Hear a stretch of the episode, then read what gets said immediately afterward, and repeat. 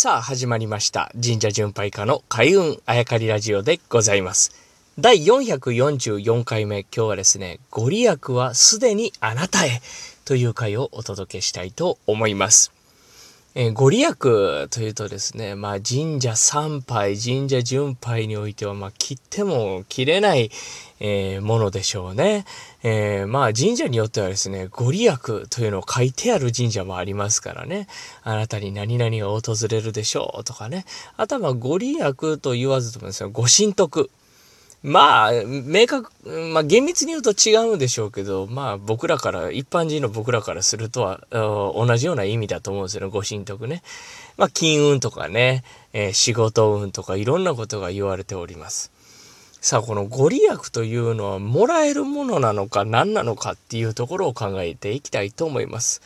というのはですね、神社巡拝してまして、全国の神社1万社以上、まあ1万数千社あ巡拝させていただいている中でご利益ありましたかと聞かれるんですね、人に。その時に、はたと気づきまして、自分では何も考えてなかったなと。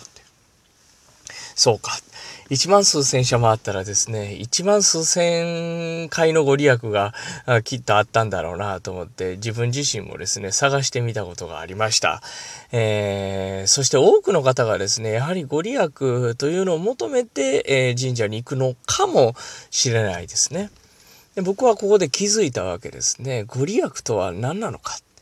えー、それはですね、行った時にですね、とある神社でしたけど、朝、まあ僕しか参拝者はいませんで、しかしもう一人いらっしゃったんですね。その方は放棄で神社を履いておられました。神社の境内をね。で、神職の方ですか？と声をかけたんですね。いや、違いますと。で、その方はボランティアだったんですね。まあこの神社にはお世話になってますんで、毎朝掃除をしているものですと、ボランティアの方ですか？というお話をされておりました。僕はそこで思ったんですね。この方がいなければ神社がなかったかもしれないなと。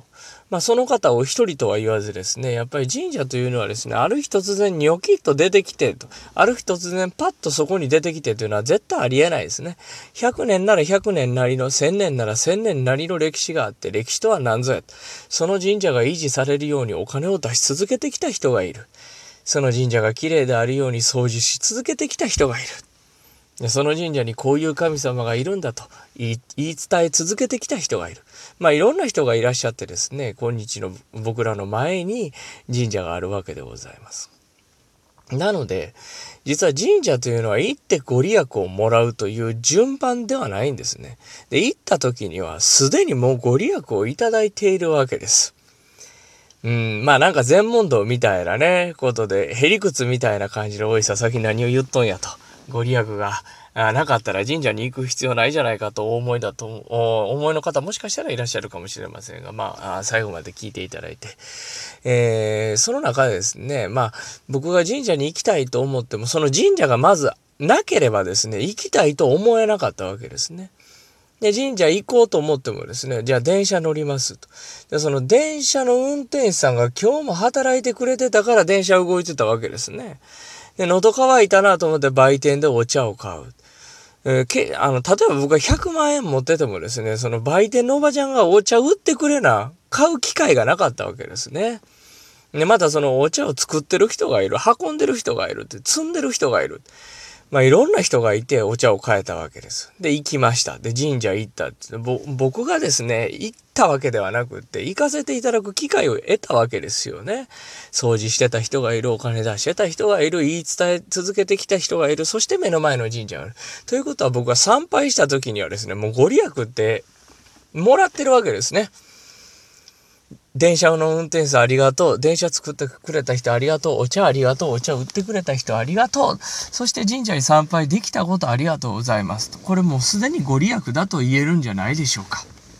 そしたらなぜ人は神社に行くのかということになりますが、あこれこそですね、まあ今から言うこと自体が、あへりくつ全問答かもしれませんが、これは幸せとすごく似ていると思ったんですね。実は幸せ、えー、人によって幸せが違いますが、自分の幸福度を上げるときにどうするんだえー、こういった時にですね、一つの軸しか大体例え話には出てきません。満足の度合いを下げてみるとですね、えー、幸せの度合いというのは必然として上がっていくわけですね。これ、樽を知るという言葉がありますが、自分がどこで足るのかというのを下げたり上げたりとかする。まあ、こういう軸一つだけだったんですけど、こういう軸をですね、ちょっと時系列に変えていただきたいんですね。神社に行く、そしてまた生活が始まって、また神社に行く機会がある。このスパンは人によっていろいろ違うかもしれませんが、順番としては必ず巡ってくる順番でございます。神社行く、普通の生活がある、また神社行く。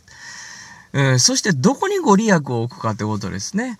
えー、神社の行った後にご利益が来るんだと考えるとですね、待つだけ苦しいわけですね。なので、さっき言ったように幸せの度合いという上とか下とかっていうグラフのさ、えー、と上下ではなくてですね、えー、時系列で前とか後ろ、明日とか昨日とかいう段階でですね、ご利益の線をどこかに置いてほしいんですね。神社に行った後にご利益があるとするならば、待ってしまう辛い。しかし神社行った時にもうご利益があると思えるならば、すごくそれはご利益らしくあってですね、そして幸せであると。神社巡拝がまた楽しくなる。神社行って普通の生活が来てて、この順番は誰しもにあるわけですから、どこでご利益があるのかというと、行った時にある。そしてまた明日からが頑張るわけですね、普通の生活。